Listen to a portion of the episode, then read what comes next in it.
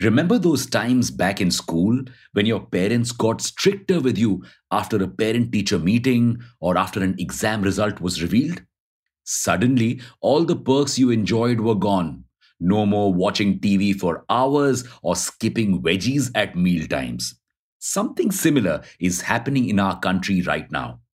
The RBI and the SEBI are getting stricter and stricter with companies and ventures after news of several frauds. And the latest set of companies to face the wrath of regulatory bodies are alternative investment funds.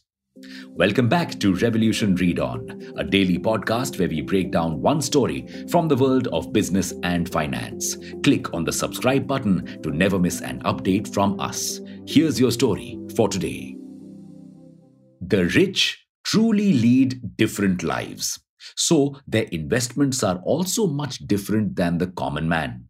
While regular folks opt in for mutual funds, high net worth individuals or HNIs often go for alternative investment funds. These funds are like mutual funds but for the rich. They are private vehicles that pool in money from investors to invest in alternative investments hence the name. They usually invest in startups, private equity, hedge funds, venture capital funds, and so on. Wondering why we said they are only for the rich? Because the minimum ticket size or the minimum amount you have to pay to invest is around 25 lakh rupees to 1 crore rupees. But despite this pricey, once more, but despite this pricey investment, these funds have been gaining massive popularity in the last few years. And when an industry starts growing at such a rapid pace, it usually attracts a lot of regulatory interest.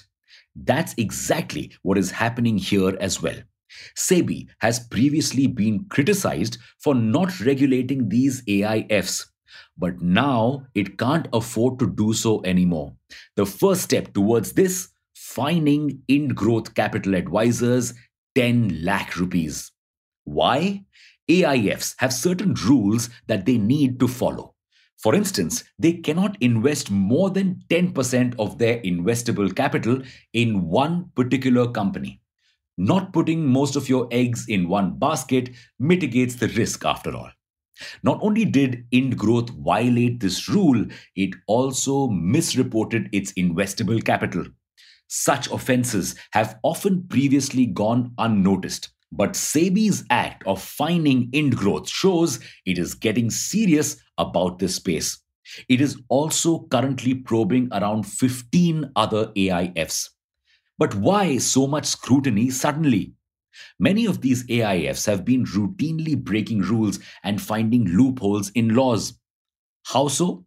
You see, currently HNIs are not allowed to buy more than 5% for small HNIs or 10% for big HNIs of the issued shares in an IPO. This was done to make sure that these HNIs don't gobble up a huge chunk of IPO shares, leave nothing behind for retail investors. But these alternative investment funds can invest in funding rounds of companies right before their IPO or even apply for IPOs.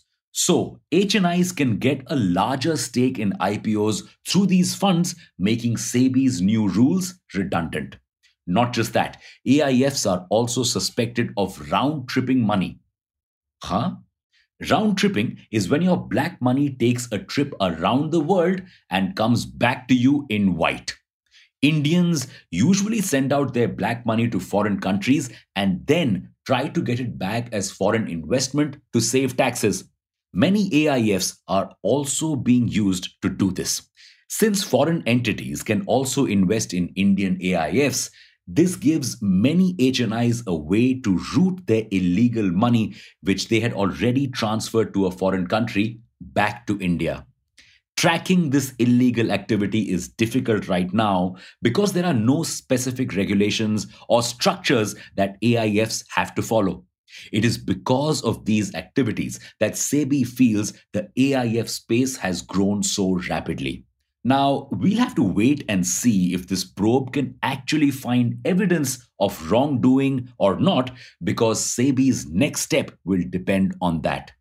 Speaking of action, SEBI is taking a lot of steps to make trading safe for Indians. It is thinking of introducing insider trading laws for mutual funds and launching risk factor disclosures about market trends so that investors can take better informed decisions. Do you think these steps taken by SEBI will make an actual difference? Well, only time will tell. And that's a wrap for today. Thank you for listening in. We'll be back tomorrow.